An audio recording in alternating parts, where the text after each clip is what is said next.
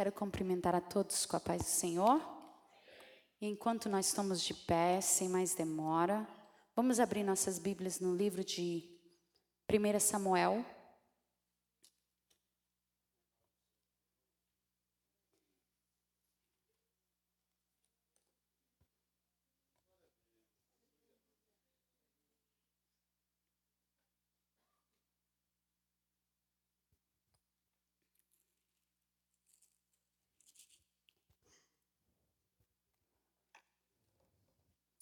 1 Samuel capítulo 15.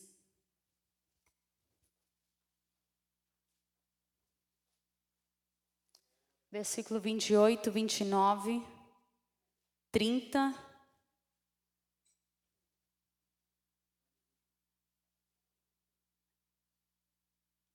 Vinte e oito diz assim: Então Samuel lhe disse: O Senhor rasgou hoje de ti o reino de Israel e o deu ao teu próximo, que é melhor do que tu. Também a glória de Israel não mente, nem se arrepende, porquanto não é homem para que se arrependa. Então disse Saul: Pequei, honra-me, porém agora diante dos anciões do meu povo e diante de Israel, e volte comigo para, para que adore o Senhor teu Deus. Somente até aí. Podeis vos assentar? Quando eu recebi o convite de estar ministrando nesse culto de jovens, eu confesso que eu fiquei surpresa. É, não que eu não sou jovem, eu creio que todo mundo aqui abaixo de 100 anos somos jovens, né? Mas às vezes é, as responsabilidades nos tira é, essa mente de, de, de você não pensar em nada, você vai tendo filhos e você não fica com aquela mente tão jovem. Mas somos todos jovens. E eu pedi ao Senhor uma palavra para jovens, sei que a igreja toda está aqui, mas o Senhor me deu uma mensagem e eu vou direcioná-la a jovens, mas eu tenho certeza, como Deus tem falado comigo, Ele fará com você, falará com você. Nesta noite eu quero falar, ministrar com um tema sobre decisões hoje que vão determinar o teu futuro. Quando se fala de jovens, é, nós temos tantas decisões a ser tomadas nas nossas vidas. São tantas opções, é escola, é com quem eu caso, com quem eu não vou casar, com quem, o que, que eu faço, se vou com um grupo, se vou sair para lá, se vou para a igreja. São tantas decisões nas nossas vidas que nós temos que tomar. E nesta noite eu quero olhar uma pessoa também como, que era jovem, e quero olhar a vida dele. E olharmos o que ele foi de bênção, o que ele fez bem, e olharmos até aprendemos com alguns erros dele, para que nós venhamos a entender quais são as decisões que nós deveríamos tomar nas nossas vidas. O texto que nós acabamos de ler é um texto muito comum, muito triste, por acaso, porque é um capítulo onde nós vemos a rejeição do primeiro rei de Israel. É um texto muito conhecido, todo mundo conhece o rei Saul. E poucos vão conhecer algumas virtudes do rei Saul, porque a maioria de nós vamos conhecer coisas ruins, coisas tristes do rei Saul. O rei Saul foi o primeiro rei que Deus deu ao povo de Israel.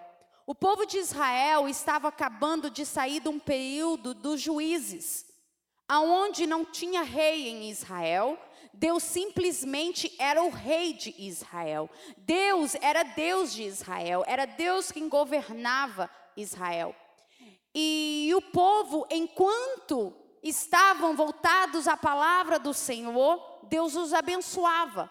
Mas quando o povo fazia o que eles queriam aos seus olhos e ao seu coração, Deus se retirava dele, via uma nação sobre ele e a, a nação fazia deles escravos. Então Deus levantava um juiz, e nós vamos ver o livro atrás, o livro de juiz, vai estar relatando este período de, de juízes. É onde Deus levantava sempre alguém no meio do povo para que viesse dar livramento com aquelas nações que estavam oprimindo a nação de Israel. E elas oprimiam a nação de Israel não era porque Israel não tinha rei, porque Israel não tinha Deus, é porque Israel voltou-se a palavra, foi contra, virou as costas à palavra de Deus. E Deus permitia essas nações virem e oprimir Israel. E chegou um ponto, o profeta Samuel, ele chega diante do povo e o povo vai até ele e diz para Samuel: Samuel, esse negócio de, de nós só temos Deus conosco não está dando certo. Todas as outras nações têm reis. Todas as outras nações têm alguém que é o líder deles para ganhar as guerras, e nós queremos ser como eles. Nós queremos um rei sobre nós. E Samuel, muito entristecido, pensou: Poxa, o povo está me rejeitando. Eu sou um profeta, eu sou a voz de Deus. É, aonde é que eu estou errando para este povo não querer mais é, ter Deus governando sobre eles e querem um homem governando sobre eles? Deus, Samuel vai até Deus e Deus diz para ele: Olha, avisa o povo, vou escolher um rei sobre eles. Eles não rejeitaram você, rejeitaram a mim. Toda a vida. Se eles permanecerem na minha palavra, eu os dei vitória, eu lhe darei vitória. E é sempre assim pela Bíblia inteira. Se você vai entender que se nós guardarmos a palavra de Deus, nós vamos ter vitória. Porém, se você esquecer dela, vai vir um inimigo e vai te oprimir vai fazer de você escravo. E então nós vamos ver alguns alguns capítulos atrás, nós vamos ver Samuel, um jovem. Diz a Bíblia que ele era o jovem mais alto, mais bonito que havia em Israel. E Deus olha para ele quando ele estava humilde, procurando uns jumentos do seu pai. Deus olha para ele e Deus o separa e fala para Samuel: Samuel, vai chegar até você um jovem, e aquele homem, aquela pessoa que chegar até você, ele vai ser ungido rei, vai ser ele a quem eu escolhi. E nós vamos ver o, o, a personagem de Saul muito interessante. É uma pessoa que, até um pouco engraçado, porque na vida dele, ele é tão humilde que ele vira, ouve aquilo de Samuel e ele pensa: eu? Eu não tenho condições de governar este povo. Eu, eu, eu, quem sou eu? Eu sou o menor da minha casa, da menor tribo que existe em Israel. Eu não tenho condições de governar este povo, mas a vontade do Senhor não olha as nossas condições. E dias se passem e Samuel apresenta a Saul como o rei deles. E quando Samuel reúne Israel para apresentar o rei deles, o rei estava escondido, porque ele temeu. Quando é tirado sortes e sai o nome de Saul como rei, o rei está todo mundo procurando o rei. Ué, cadê esse rei que você disse que vai ser nosso rei? E ele estava escondido. E quando ele se levantou, todo mundo percebeu que ele está, ele era o mais alto. Então eles viram que Saul era aquele que tinha sido escolhido como rei. Mas Saul era tão simples, tão humilde, ele voltou para a casa do pai dele. E nisso Saul começa a ter algumas experiências com Deus. A Bíblia diz que logo após Saul ele fica sabendo que veio Naás. Eu estou usando um pouco de história, eu não vou falar da vida toda de Saul, eu vou falar do início de Saul, porque nós vamos perceber as nossas decisões, elas têm consequências para nós. Saul, ele fica sabendo que tem um homem que chega perto de Jabes Gileade e quer furar os olhos, quer oprimir um povo de Israel. E quando ele fica sabendo que Naás, ele era um amonita, ele veio e afrontou a cidade de Jabes Gileade. Israel pediu Anaás para lhe dar um tempo determinado para que eles viessem clamar em Israel se havia alguém que podia os livrar. E quando Saul fica sabendo disso, diz a Bíblia que o Espírito do Senhor o tomou com grande ira, e ele tomou uma posição de um rei verdadeiro. Ele pegou um animal, cortou um animal em doze pedaços, enviou para cada tribo de Israel e disse: Olha, convocou os homens para a guerra e disse: Se vocês se afrouxar, vai acontecer com vocês como este animal que está morto, encortado em pedaços. E ele tomou uma atitude de verdadeiro líder, valente no Senhor. Agora, não é porque ele era valente, porque se olhamos o histórico dele, Saul foi tomado posse como rei com 30 anos. Ele era jovem, ele era inexperiente, ele era humilde perante o Senhor. E foi o Espírito de Deus que o, que o tomou para que ele viesse a entrar em guerra, em batalha contra Naás, contra os amonitas. E diz a Bíblia que Deus deu vitória a Saul. Deus deu vitória a Saul contra aquele povo que vieram afrontar Jabes de Leade.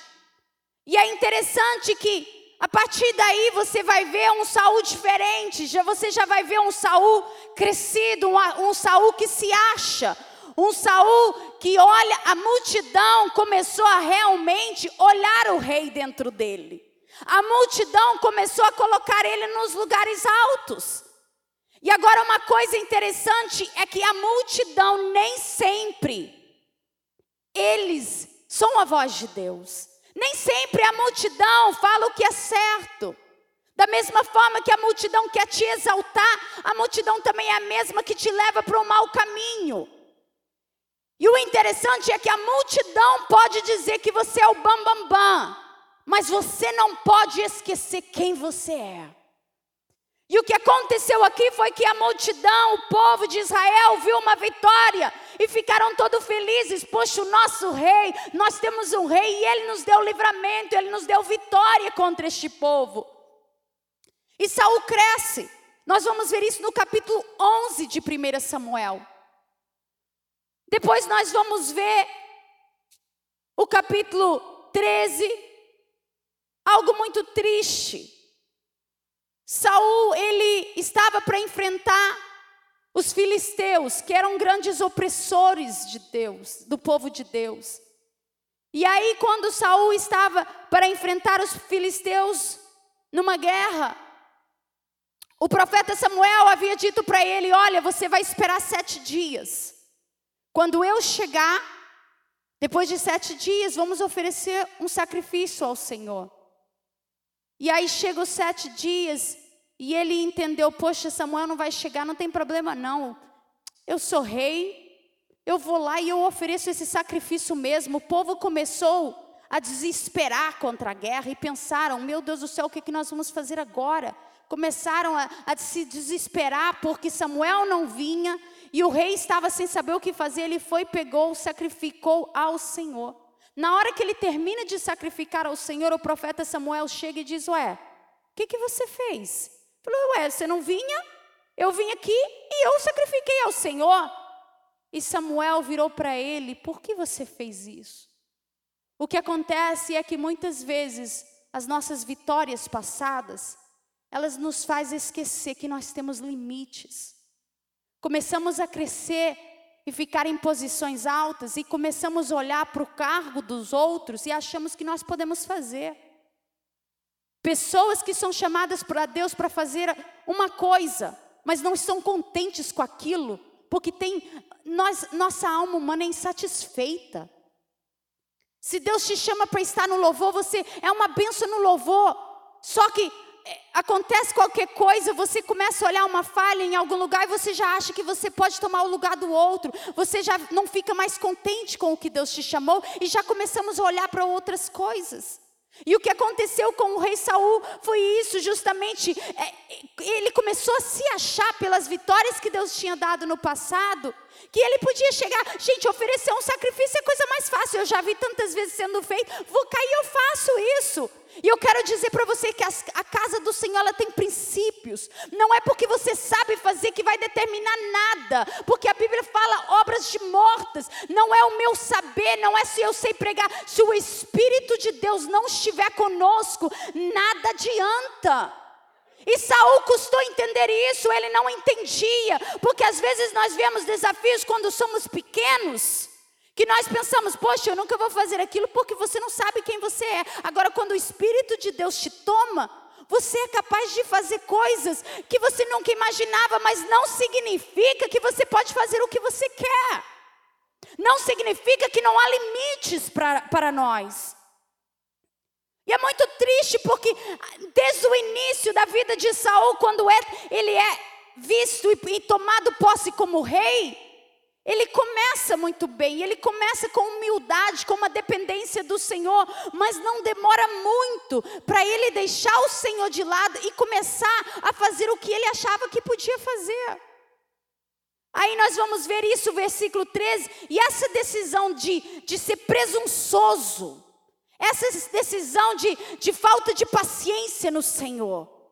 Poxa, sabe de uma coisa? O Senhor me manda ter, esperar nele, mas ele está demorando tanto. Eu vou fazer isso daqui porque eu vou ajudar o Senhor. Quantos de nós temos essas mesmas atitudes? Está de, demorando demais, deixa eu fazer isso. E você vai na frente do Senhor, e Deus não tem compromisso com você agindo na frente dele. Tem muitas pessoas que Deus leva para o deserto, mas tem outras pessoas que vão pelo deserto porque elas querem, porque vão com seus próprios pés, vão tomando suas próprias decisões, deixam de confiar no Senhor. Eu estava aqui ouvindo o culto e como o louvor falou comigo, eu falei: Meu Deus do céu, tu estás neste lugar. O Espírito de Deus falando em confiança, em confiança, e quantas vezes nós temos confiança só aqui no culto, mas chegamos lá fora não há mais confiança dentro de nós. Nós não temos problema de pegar e sacrificar ao Senhor e fazer aquilo que não nos cabe a nós. Eu não tenho problema de pegar a minha língua e começar a falar mal do irmão e começar a falar do que eu acho e do que deixo de achar. Não cabe a você, e se não cabe a você, não entra naquilo que não te cabe. Não entre naquilo que Deus não te chamou. E nós, como os humanos, nós temos muita facilidade de, de, de, ver tantas coisas, nós temos tantas opiniões.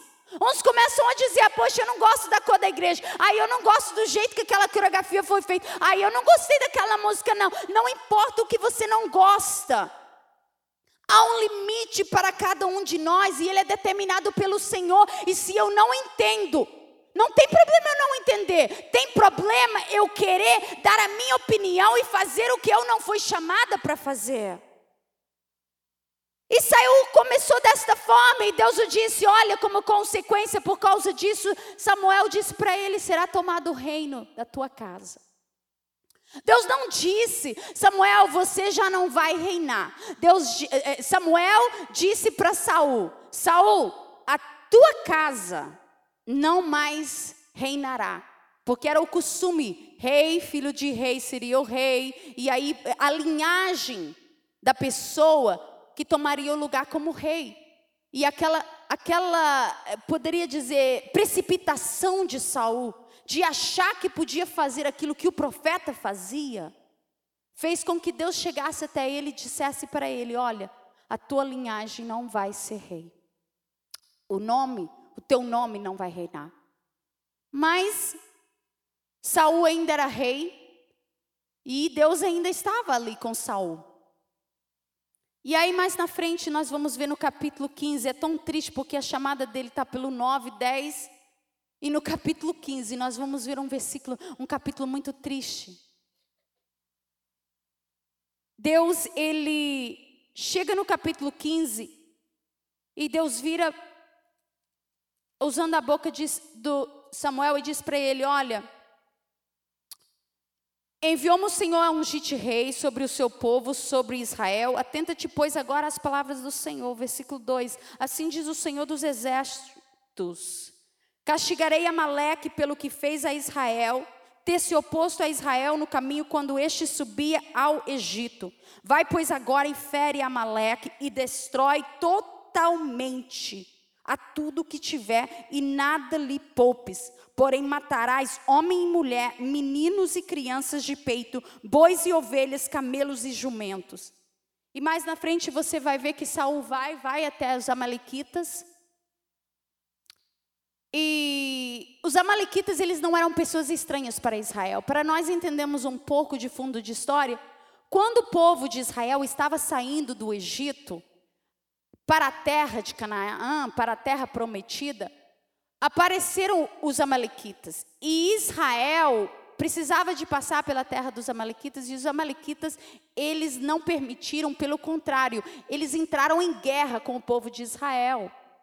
E era a época que, quando Moisés estava com as mãos levantadas, Israel vencia a guerra. Quando Moisés colocava as mãos para baixo porque se cansava, os amalequitas estavam vencendo. Então Israel, eh, eh, eh, Moisés pega dois homens para levantar as mãos dele, para que eles pudessem vencer os amalequitas. E Deus havia dito para Moisés: Olha, por causa deste povo ter querido, querendo aproveitar de vocês na vossa fraqueza, porque vocês estavam passando pelo deserto eu vou apagar este povo da face da terra. Quando entrares na terra prometida, eu vou apagar eles eu vou apagar o nome deles da face da terra. Agora, Israel já estava na terra prometida, já se havia passado a conquista da terra. E agora chega o momento de Deus cumprir a promessa contra os Amalequitas. E quem que Deus vai usar? O rei. E diz: Olha, está na hora, vai contra os Amalequitas e destrói tudo. Eu não quero que fique homem,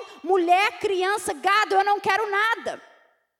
E naquela época havia um costume de quando se ia para uma guerra, quando você ia contra um povo, os soldados que iam lutar, eles tinham o direito dos despojos, dos animais, das coisas. Eles matavam as pessoas, mas as coisas, os bens daquele povo ficava para os soldados que foram à luta, e era aquilo, era como se fosse a recompensa daqueles que lutaram.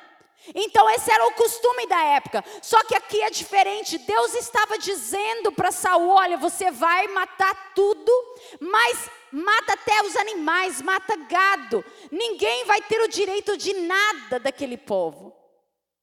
E aí Saul vai até os amalequitas. Saul mata todos, menos o rei. Saul guarda o rei, o mais importante daquele povo, Saul guardou para si. E o povo, que não é diferente do seu líder, pensou, deve ter pensado: poxa, o meu rei pegou um povo, nós vamos pegar pelo menos os melhores dos bois, das ovelhas, dos gados. E então Samuel chega até Saul, e quando ele chega até Saul, ele começa a ouvir barulhos de ovelhas, barulhos de boi, e chega até Saul e diz para Saul: Ué, Saul, que barulho é esse que eu estou ouvindo? E Saul diz: Ai, isso aqui é as ovelhas, é o gado, é o melhor do gado. E Saul, mais uma vez, ele não conseguiu entender a voz de Deus, ele não conseguiu entender a ordem de Deus. Mais uma vez, Saul, ele faz o que parecia-lhe bem aos seus olhos. E quantos de nós somos assim? O Senhor nos fala algo, mas nós olhamos e falamos para Deus: Deus, o Senhor está muito antigo. Será que o Senhor não sabe que agora na nossa época nós ficamos com o gado, ficamos com as melhores coisas do povo? Porque era isso, era o costume do que acontecia. E nisso eu me lembro que a Bíblia diz: Não vos conformeis com este mundo, mas transformai-vos. Quando a Bíblia diz não vos conformeis com este mundo, a Bíblia está dizendo não tomai a forma do mundo.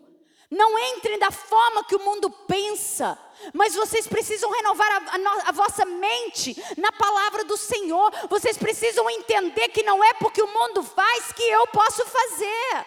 Eu preciso entender que eu não posso seguir a forma que o mundo anda, porque não é da vontade do Senhor. E aí, muito triste, Samuel vira até ele, Deus já havia dito para Samuel o que Saul tinha feito. E então Samuel vai à procura. Vai à procura de Saul. E no versículo 12 do capítulo 15, você vai ver que ele procurando Saul, ele chegou e descobriu que Saul tinha levantado até um um monumento para si, que já tinha passado de lá, já tinha erguido o monumento, ou seja, ele estava se achando. Até então, ele não tinha nenhuma desconfiança de que ele não tinha agradado ao Senhor. Ele tinha poupado o rei daquela terra, o povo tinha ficado com o gado, e ele não desconfiou nem sequer um pouquinho de que ele não tinha feito aquilo que o Senhor pediu ele. Tanto é que você vê ele levantando o um monumento e com palavras sarcásticas. Quando Samuel chega até Saul, no versículo 13, nós vamos ver Saul dizer assim: Bendito seja tudo, Senhor. Escutei as palavras do Senhor. Saul estava dizendo para Samuel: Olha, bendito é a tua vinda aqui, como eu escutei as palavras do Senhor e fiz como ele me pediu. Ou seja, ele estava completamente em desobediência ao Senhor, mas não sequer deu conta, estava com a mente tão cautelizada que chega achando, ele estava se achando que estava certo. E quantos de nós estamos desta forma? Quantos de nós não temos uma consciência para entender que estamos ignorantes da vontade de Deus para nós? Quantos de nós já estamos tão é, envolvidos num erro que não tem palavra nenhuma que nos faça despertar para um arrependimento verdadeiro? Quantos de nós, com sarcasmo, estamos vivendo uma vida tão errada, mas viemos à casa do Senhor no domingo e levantamos as nossas mãos e dizemos: Senhor, te adoramos. E adorar ao Senhor não é só de palavras, mas é com a nossa vida. Não adiantava nada Saul chegar até Samuel e diz: Bendita seja o Senhor, fiz tudo o que ele me pediu. Porque as palavras dele não significam nada, o importante é o coração. E quantos de nós às vezes estamos desta mesma forma? Achamos que podemos enganar os homens de Deus. Achamos que podemos enganar as pessoas ao nosso redor. Dizemos que está tudo bem quando nós obedecemos a palavra pela metade. Porque foi isso que Saul pensou. Olha, eu fui até os amalequitas, eu matei tudo. Eu só fiquei ali com o rei, com o gado. Não foi grandes coisas. No demais eu obedeci ao Senhor. E nós fazemos as mesmas coisas. Pegamos algumas partes da Bíblia e obedecemos a palavra do Senhor. Mas tem algumas partes que você não pode tocar em mim porque eu não, eu não, eu não faço aquilo. Quantos de nós temos a mentalidade, olha, eu não mato, eu não fumo, eu não roubo, eu não ando em prostituição. Ah, mas aquela murmuração, aquilo é uma coisa tão pequenininha. Nós temos facilidade de ouvir a palavra de Deus e pegar só aquilo que, nos, que nós gostamos ou que achamos que é interessante. Mas aquele outro que o Senhor cobra de nós, nós não queremos entregar. E mais à frente você vai ver uma discussão assim, um, um, um, Samuel insistindo com Saul para que ele viesse perceber a sua falha. E era como se ele estivesse mexendo com uma criança, era como se ele estivesse mexendo com uma pessoa que a mente dele não conseguia entender. É algo muito triste. Você vai ver Samuel dizendo para Saul: Saul, o que você fez? O Senhor mandou matar tudo. Aí Saul começa com as desculpas. Saul começa a dizer: Ah, mas eu não fiz nada, eu fiz exatamente o que o Senhor me pediu. Eu não fiz nada. Depois, quando Saul insiste com ele, Samuel insiste com Saul, Saul começa a dizer assim: ai, este povo, este povo que pegou os gados, este povo, ele agora, em vez de chegar perante o Senhor arrependido, dizer eu errei, eu pequei. Porque a Bíblia diz: um coração contrito e quebrantado não desprezará o Senhor. Só que em vez de ele chegar quebrantado e contrito, ele sempre procura uma desculpa, alguém para colocar o erro, para que ele não venha ser errado perante o Senhor. E isso é uma natureza dentro de nós de um homem caído. Isso foi o que Adão fez no jardim do Éden. Não assumiu a culpa, porque o ego dele era tão grande que ele não queria ver que estava errado. Nós sempre queremos jogar a culpa em alguém. E Saul fez a mesma coisa, ele disse: foi esse povo que pegou essas coisas. Agora o povo só pegou animais porque ele tinha pegado o rei. E naquela época, você chegar com um rei de uma nação, você era, conquista, você era considerado o tal. Poxa, você pegar prisioneiro uma pessoa real, uma pessoa como um rei, você ia ser considerado o melhor, você ia ser considerado assim um valente perante as, as, pessoas, perante a multidão, perante a nação de Israel.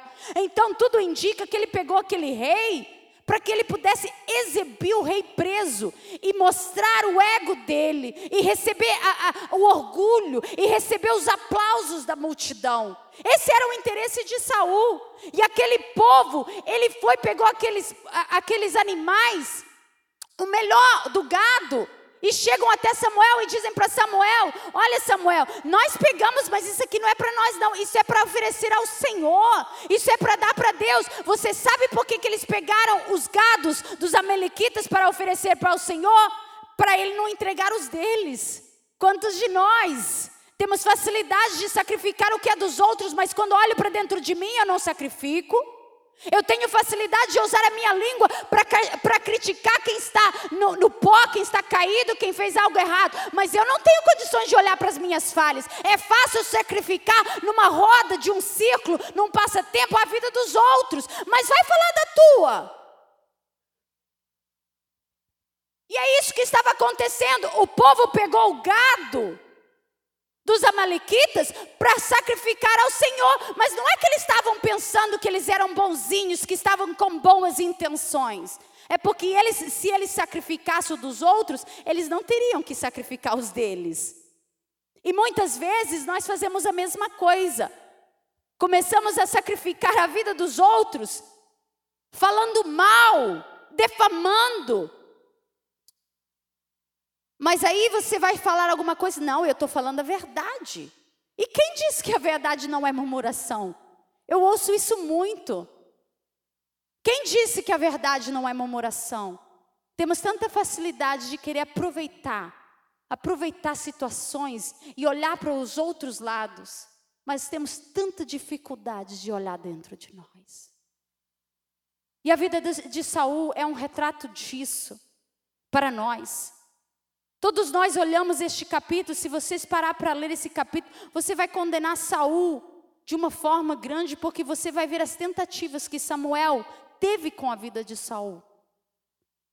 Mas se nós nos colocarmos nesta posição, nós não seríamos diferente e não somos diferente de Saul. Quantos de nós obedecemos a Deus pela metade? Nós vemos Saul desobedecendo a Deus e nós não temos nenhum, nenhum dif, dificuldade de desobedecer pela metade. As nossas consciências até ficam alegres, felizes. Achamos que estamos adorando ao Senhor, achamos que estamos obedecendo ao Senhor, porque eu não mato, que eu não roubo, que eu não faço as coisas graves, os sete pecados mortais. Mas a desobediência ao Senhor, ou ela é tudo, ou ela é nada. Não adianta eu servir ao Senhor pela metade se eu não lhe entrego tudo, porque Saul é o exemplo disso, e que nós venhamos olhar a vida de Saul para olhar dentro de nós. É muito triste, você vai ver a, a, as tentativas de Saul para dar desculpas perante Samuel. E em nenhum momento você vai ver um Saul arrependido, em nenhum momento você vai ver um Saul achando que fez nada errado, ele estava se achando. Mas na frente você vai ver, no final de tudo, Deus levanta para Saul três coisas contra Saul. No versículo 24 você vai ver, então disse Saul a Samuel: Pequei, pois transgredi o mandamento do Senhor e a tua palavra, porque temi o povo e dei ouvidos à sua voz. Aqui vai ser a última desculpa de Saul de novo. Ele vem dizendo pequei. Quando você vê ele dizendo eu pequei, nós vamos até pensar que vai haver um arrependimento verdadeiro. Mas arrependimento verdadeiro, ele não é só de palavras. E quando você lê, você vai continuar lendo e você vai ver que a motivação do arrependimento dele, temporário, é por causa do povo e por causa de multidão, não era por causa do Senhor. E quantos de nós nós estamos vivendo remorsos em vez de arrependimento? Porque o remorso, ele é um remorso por causa de consequências. O arrependimento, ninguém precisa chegar perto de mim e dizer que você errou. Você na hora, você tem arrependimento porque o Espírito de Deus, ele é o profeta dentro de nós nos dias de hoje. O Espírito de Deus, ele é aquele que chega perto de você e diz: Você errou, você não está obedecendo ao Senhor. Não é isso que Deus tem para você. Agora o triste é quando nós vemos Samuel insistindo com Saul e você só vai ver de Saul remorso. Você só vai ver de Saul é, é, uma mudança, um pouco de atitude por causa daquilo que vai lhe acontecer. O medo de Samuel não está com ele. O medo de Samuel não, não ir com ele para sacrificar ao Senhor vai ser o que vai gerar em Saul arrependimento passageiro. Nenhuma das motivações são motivações verdadeiras de arrependimento. E nós somos as mesmas coisas, chegamos perante o Senhor com tantas desculpas, mas as desculpas que nós temos não é porque amamos ao Senhor, muitas vezes é mais parecido porque eu tenho medo do inferno. Porque eu tenho medo de Deus não estar comigo.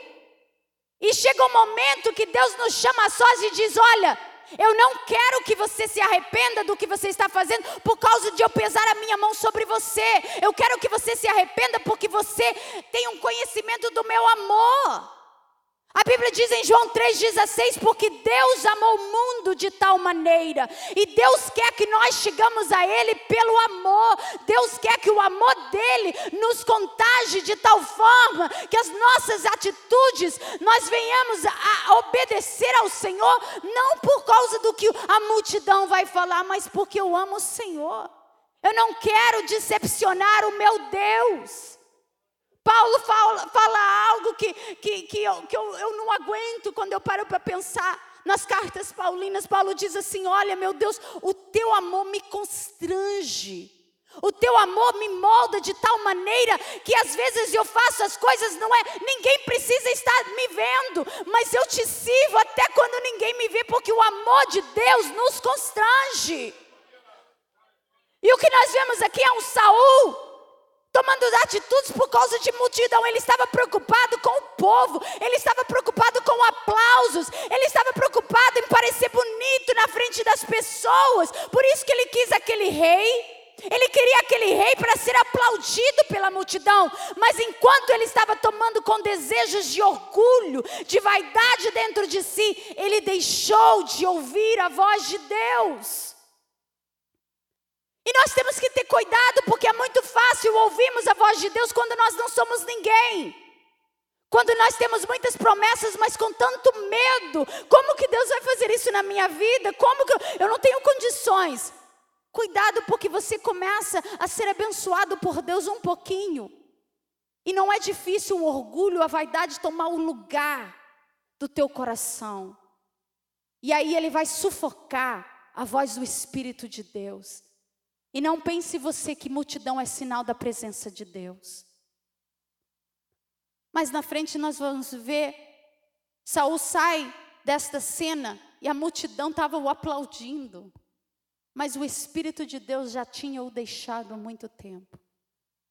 E para concluir, os versículos que nós lemos para a nossa leitura bíblica é onde eu quero realmente falar sobre decisões nossas na vida de Saul. O versículo 28 diz assim: Então Samuel lhe disse, depois que Samuel levanta três coisas contra Sa Saul, no versículo 25, 26, 27, você vai ver Saul dizendo para ele: Olha, Deus te rejeitou, Deus te rejeitou como rei por ser desobediente. Deus te rejeitou pela rebel, rebelião no teu coração, pelo o, o teu coração presunçoso. Deus tem te rejeitado. Rebelião, presunção e desobediência, no capítulo 23. Porque a rebelião é como o pecado de feitiçaria, a obstinação é como a idolatria e o culto a ídolos do lares visto que rejeitaste a palavra do Senhor, ele também te rejeitou a ti para que não sejas rei. Mesmo com essas palavras duras, Saul ele não tem arrependimento dentro dele. Ele não estava preocupado porque Deus havia o rejeitado, porque Deus não estava com ele, porque até então ele achava que a vitória era por causa dele. Quando nós não somos conscientes do poder do Espírito dentro de nós, nós começamos a pensar que somos alguma coisa. E mesmo com essas palavras duras, ele não se preocupou. Ele sabia que era, ele estava preocupado com a multidão. Cuidado com a multidão, cuidado com os aplausos, cuidado com as pessoas. E aí nós vamos ver 28, então Samuel lhe disse: O Senhor rasgou hoje de ti o reino de Israel e deu ao teu próximo, que é melhor do que tu. Samuel estava dizendo para ele: Olha, Deus, ele não rasgou você, você já não vai ser mais rei. Deus vai pegar o que tinha para você e vai dar para outro. Olha que palavra dura. Deus chegar até ele e dizer: Olha, a promessa que estava em ti, eu agora vou pegar noutra pessoa e vou dar para outra pessoa que é melhor do que tu. Mesmo assim, nessa tentativa, olha a resposta. Também a glória de Israel não mente, não se arrepende, porquanto não é homem para que se arrependa. Depois, no versículo 30, você vai ver Saul dizer assim: Realmente eu pequei. Mais uma vez, nós vamos ver Saul dizendo que pecou, mas olha a motivação dele. Honra-me, porém, agora diante dos anciões do meu povo e diante de Deus. Ou seja, eu pequei, tudo bem, eu vou falar o que você quer ver. Você está tanto insistindo comigo que eu errei, então eu vou dizer para você: ok, eu errei, eu errei. Agora, tudo bem, eu já falei que eu errei, agora vem comigo diante do povo, o povo precisa me ver com você. Ou seja, não era um arrependimento verdadeiro. Parece aquelas crianças, eu não sei quantos têm criança, eu tenho criança, quando os meus filhos querem alguma coisa, eles viram santos, assim, do, do minuto para o outro. É uma santidade tão grande, uma obediência tão grande, só porque eles estão interessados naquilo que eu vou ali fazer. Mas não é porque eles são daquele jeito na sua natureza. E a mesma coisa nós vemos em Saul. Ele vira e diz: tá bom, tá bom, eu pequei. Mas tudo bem, vamos deixar deste argumento de desobedecer ao Senhor e simplesmente vem comigo sacrificar ao Senhor. E volta comigo e adora ao Senhor teu Deus. O triste é que nós vemos Saul referindo a Deus como teu Deus, ou seja, o Deus de Samuel. Não era o Deus dele, era o Deus do Samuel. E mais, no versículo 35, nós vamos ver um versículo muito triste que vai dizer assim: Nunca mais viu Samuel a Saul até o dia da sua morte. As decisões na vida de Saul foram decisões que marcaram a sua vida. Enquanto Saul era pequeno aos seus olhos e não era ninguém humilde, Deus estava com ele, o Espírito de Deus. Ele não era uma pessoa que não conhecia o Senhor, porque a Bíblia diz bem claro: o Espírito de, do Senhor tomou. Várias vezes você vai ver o Espírito de Deus tomando ele. E muitos de nós, nós experimentamos o Espírito de Deus. Mas o experimentar o Espírito de Deus não significa que eu estou agora andando na vontade do Senhor. A cada dia eu preciso lutar para manter o Espírito de Deus comigo. A cada dia eu preciso lutar contra as astutas ciladas do diabo na minha mente. Todos os dias, Saul, ele não era desconhecido do Espírito de Deus. Quando nós olhamos um Saul aqui no capítulo 15, que não era muito tempo atrás de quando ele foi tomado pelo Espírito de Deus, ele ainda era jovem.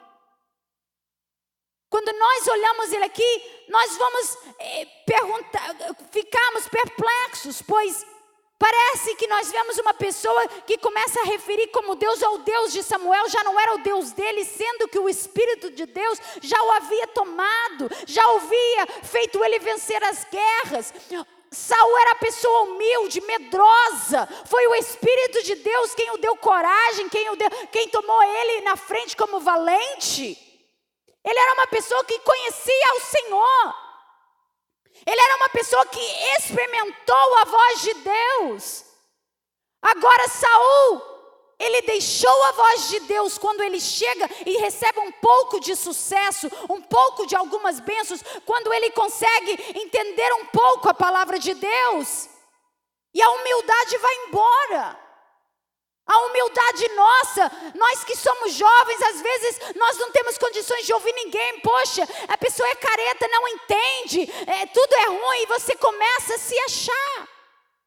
Quantas vezes nós temos uma pessoa, poxa, o pastor ele está sempre vindo atrás de mim, ele não entende, e chega um momento quando, quando a pessoa está lá fora, precisando de ajuda, desesperada, sem esperança na vida, sem nenhuma luz, quando o, diabo fez de tudo que poderia fazer, vem o pastor, tudo que o pastor fala, a pessoa está com os ouvidos atentos, humilde.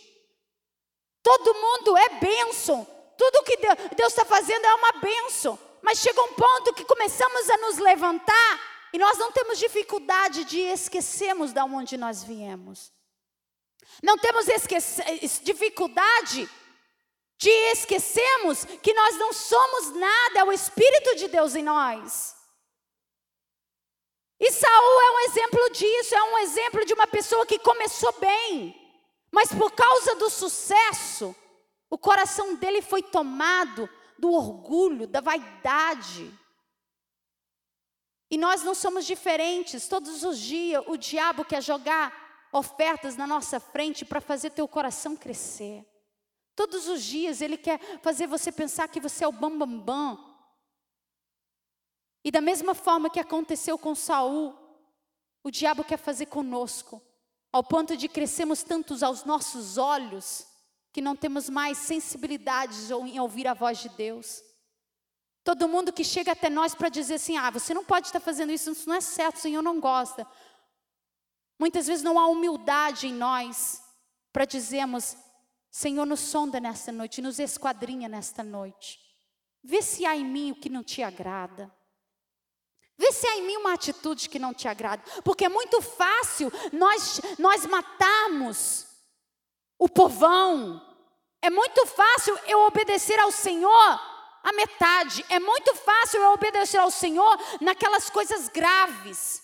O difícil é obedecer ao Senhor em tudo. O difícil é obedecer ao Senhor quando Ele nos avisa, guarde o teu coração. Provérbios que foi lido aqui para início o início do culto, guarde o teu coração, guarde o seu ser, vigia as músicas que foram cantadas, olha o orgulho, tira de mim o orgulho, tira de mim a vaidade, tira de mim o eu achar que eu sou, que eu posso. Quantos de nós chegamos, alguém vai falar alguma coisa, o pastor está pregando, nós viemos para o culto, nós não viemos com uma enxada, nós viemos com uma pá. Todas as palavras que são pregadas, ah, isso aqui para o fulano de tal, como ele precisava de ouvir essa palavra. E você vai com a pá e joga para lá, mas ninguém traz uma enxada e diz: Olha, o Senhor está falando, é comigo. Nós temos facilidade de pegar as palavras, poxa, o fulano de tal está errado, o outro está fazendo aquilo, o outro está fazendo aquilo, a vida que a outra vive não é certa.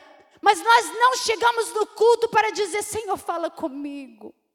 Crescemos tantos aos nossos olhos que o culto vira uma liturgia tão tradicional e que somos insensíveis à voz de Deus. Aprendemos um pouco da Bíblia e agora é os outros que precisam dela e nunca nós. Chega um ponto que quando somos humildes, o Senhor nos exalta, mas nós não temos condições de crescermos e de reinar com Cristo naquilo que Ele tem para nós, porque nós começamos a reinar o nosso coração. Começamos a reinar a nossa vida. Começamos a fazer aquilo que nós queremos aos nossos olhos e não aquilo que Deus quer de nós. Porque é fácil eu virar e, e, e cautelizar a minha mente, e colocar uma anestesia na minha mente e dizer: olha, o fulano de tal está muito ruim, está fazendo coisa errada. É fácil olhar para a vida dos outros, mas eu não olhar para a minha. Jesus, quando veio a essa terra, ele falou assim: olha, vós tem facilidade de ver no olho dos outros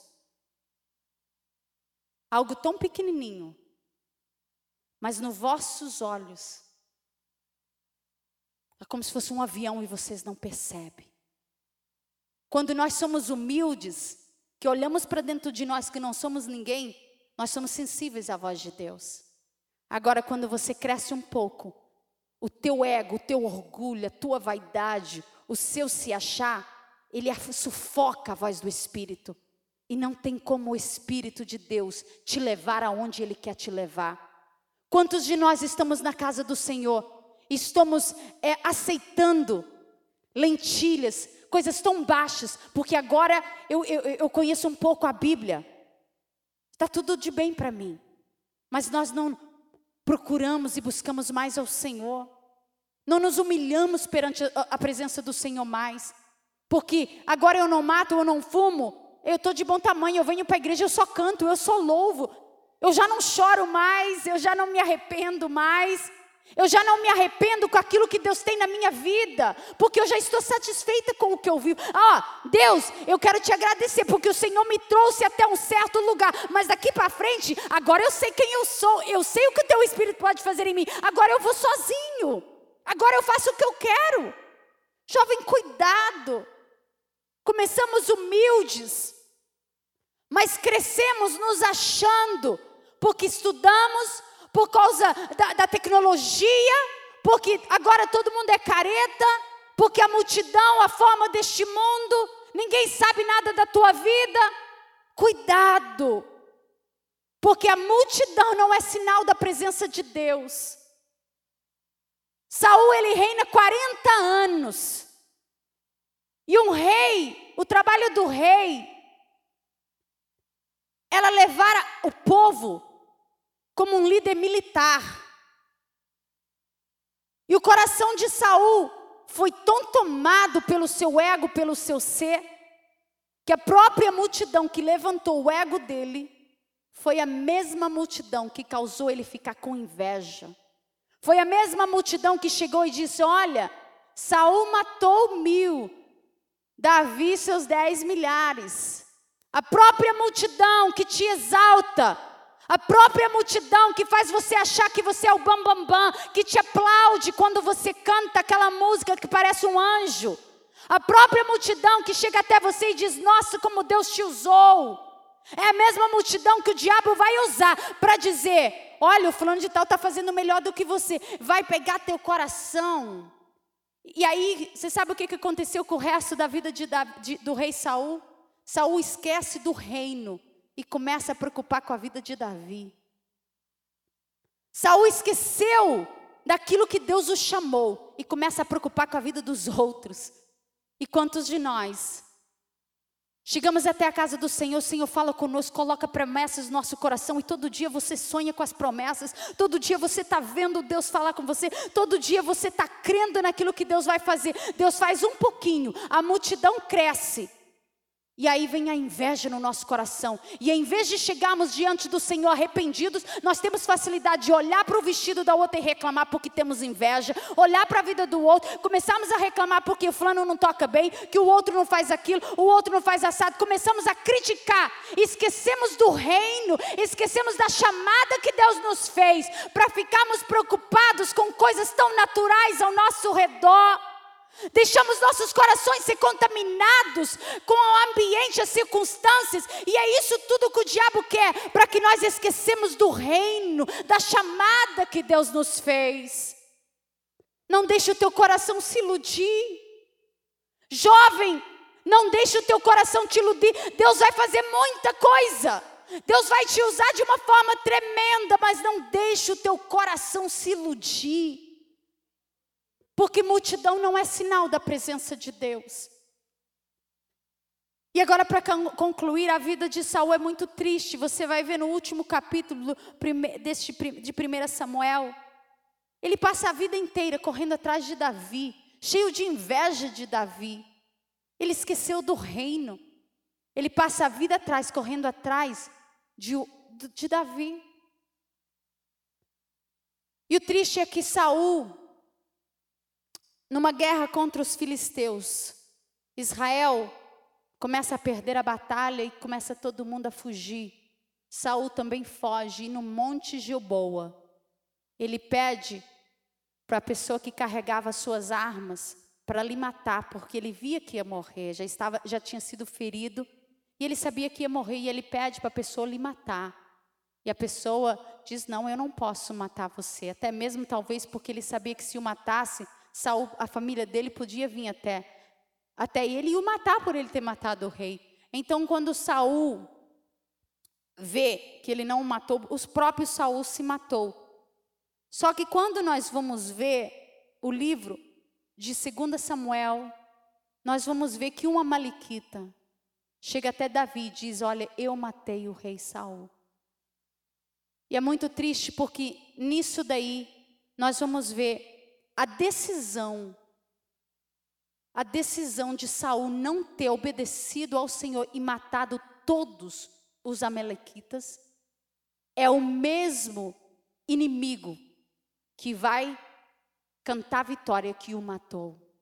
Quando nós não matamos os inimigos que Deus nos manda matar, são os mesmos que mais na frente vão dizer que nos mataram. Hoje nós não temos guerras contra inimigos como tinha no Velho Testamento. Nós não temos guerras contra povos. A Bíblia diz que as nossas armas hoje não são carnais, mas elas são espirituais em Deus para destruir fortalezas. Hoje, os nossos inimigos somos nós mesmos. Nós somos quem nos impede de viver aquilo que Deus tem para nós. A nossa incredulidade, a nossa vaidade, o nosso orgulho, o nosso ego, o nosso ser, nós somos quem nos impede. E estes inimigos são difíceis de matar porque eles nos dão prazer. Eles nos dão prazer dentro de nós. E é difícil você matar este orgulho, este ego. É difícil você ser sensível a alguém falar perto de você que você precisa mudar. É difícil você ficar calado e só ouvir. É mais fácil eu dizer: quem que você acha que você é? Você não manda na minha vida? É mais fácil eu ter uma reação que a pessoa dizer assim: ah, você não tem nada a ver comigo, não. Do que eu ser humilde e dizer assim: quem sabe o Espírito de Deus quer falar comigo. Mas na frente, quando Samuel termina este argumento com Saul, o versículo 35 diz que nunca mais Samuel viu Saul. Samuel, Saul continua reinando ainda anos. Mas nunca mais a voz de Deus foi até ele para tentar tra transformá-lo.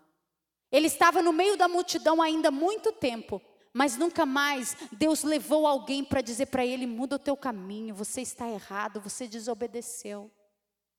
E cada dia que nós viemos à casa do Senhor é uma oportunidade que nós temos, que Deus está nos dando para dizer: você precisa transformar teu coração.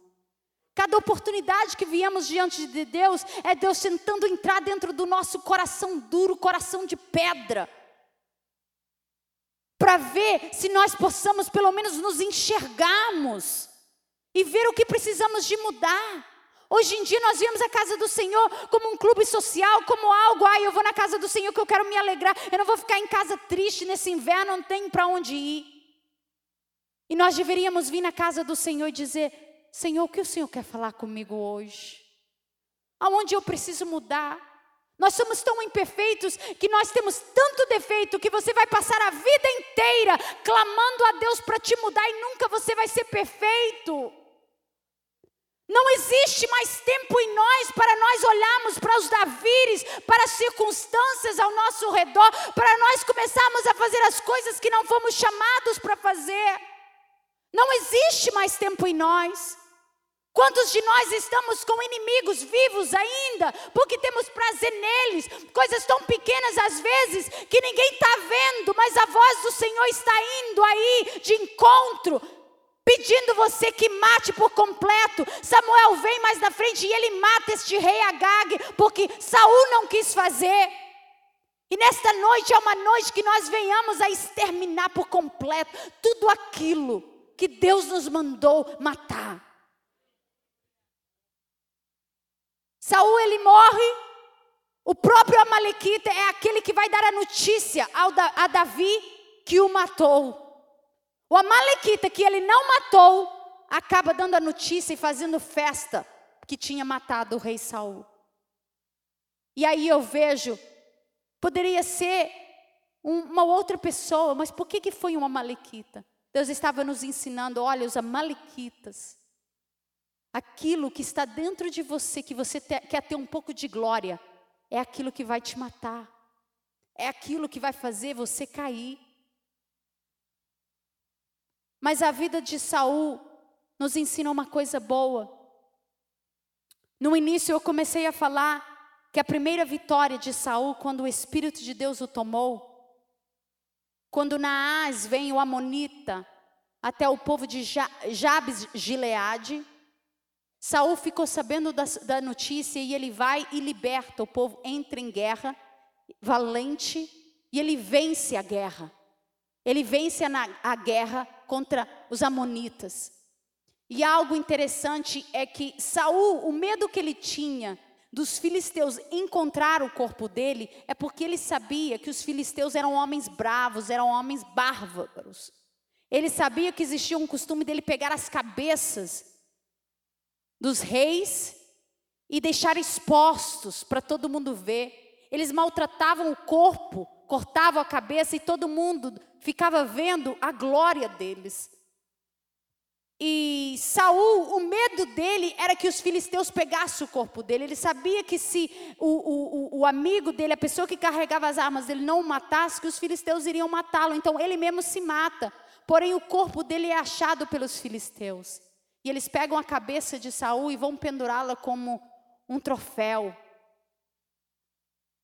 E para terminar, no último capítulo, você também vai ver, no último capítulo de 1 Samuel, você também vai ver a Bíblia diz que os valentes de Jabes Gileade foram durante a noite, arriscaram a sua vida para resgatar a cabeça de Saul. Ou seja, olha a consequência. Quando Saul era humilde e permitiu o Espírito de Deus o usar, Deus o deu vitória contra Naás, os amonitas, a pedido de, do povo de Jabes de Gileade. E este mesmo povo arriscam a sua vida agora para buscar a Saul, a cabeça de Saul, para dar ele um enterro de honra, digno. Infelizmente, Saul fez poucas escolhas debaixo do Espírito do Senhor. Infelizmente, foram poucas as opções que ele escolheu tomado pelo Espírito do Senhor.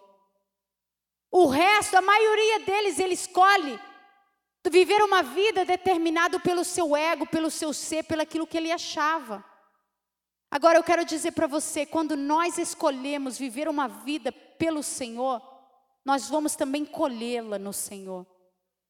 Saul, ele só teve um enterro digno porque alguém riscou a vida dele, porque ele foi usado para salvar aquele povo. Agora imagine se ele tivesse continuado uma vida com Deus. Imagine se ele tivesse continuado humilde, esperando com paciência no Senhor. Saul é um exemplo para nós de um jovem que começou bem, mas terminou miserável. Nós estamos aqui, eu não sei como você começou, eu não sei como você está, mas seja a forma que você estiver, é uma oportunidade ainda de Deus mudar a tua vida. Se você está aqui, o Espírito de Deus te trouxe aqui, Ele está dizendo: não importa a tua desobediência, não importa as decisões que você tomou até hoje. Se você se voltar para mim, se você se arrepender, arrepender ver, olhar para dentro de você e ver, reconhecer tua falha, eu posso mudar a tua história. Hoje à noite pode ser o exemplo de 1 Samuel 15, pode ser uma oportunidade, porque enquanto nós estamos ouvindo a voz de Deus, ainda é uma tentativa do Espírito de Deus nos transformar, do Espírito de Deus nos usar. Depois do, do capítulo 15, Samuel nunca mais chega até Saul. Mas quando Samuel chega até Saul, se ele tivesse se arrependido, Deus não havia o abandonado, porque a palavra de Deus diz que um coração quebrantado e humilde Deus não despreza. Eu não sei qual foi as decisões que você tomou até agora. Eu não sei como é que você tem vivido a tua vida. Mas de uma coisa eu sei, se você está aqui, o Espírito de Deus está dizendo: deixa eu entrar dentro de você. Deixa eu transformar este coração de pedra, este coração duro, e deixa eu regenerar ele, deixa eu fazer ele um coração de carne, um coração sensível à voz de Deus.